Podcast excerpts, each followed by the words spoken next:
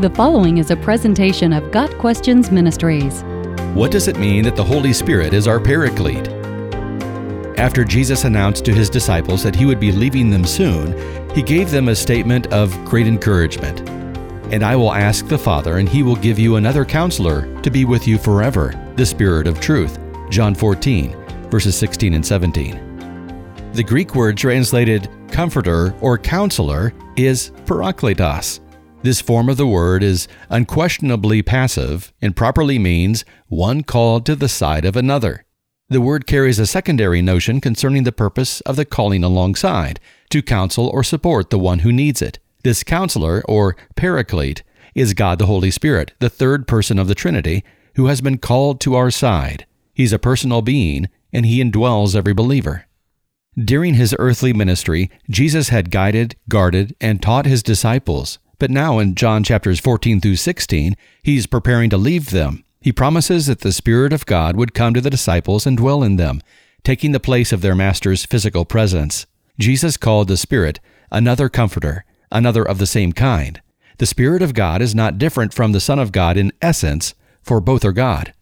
During the Old Testament age, the Spirit of God would come on people and then leave them. God's Spirit departed from King Saul, David, when confessing his sin, asked that the Spirit not be taken from him.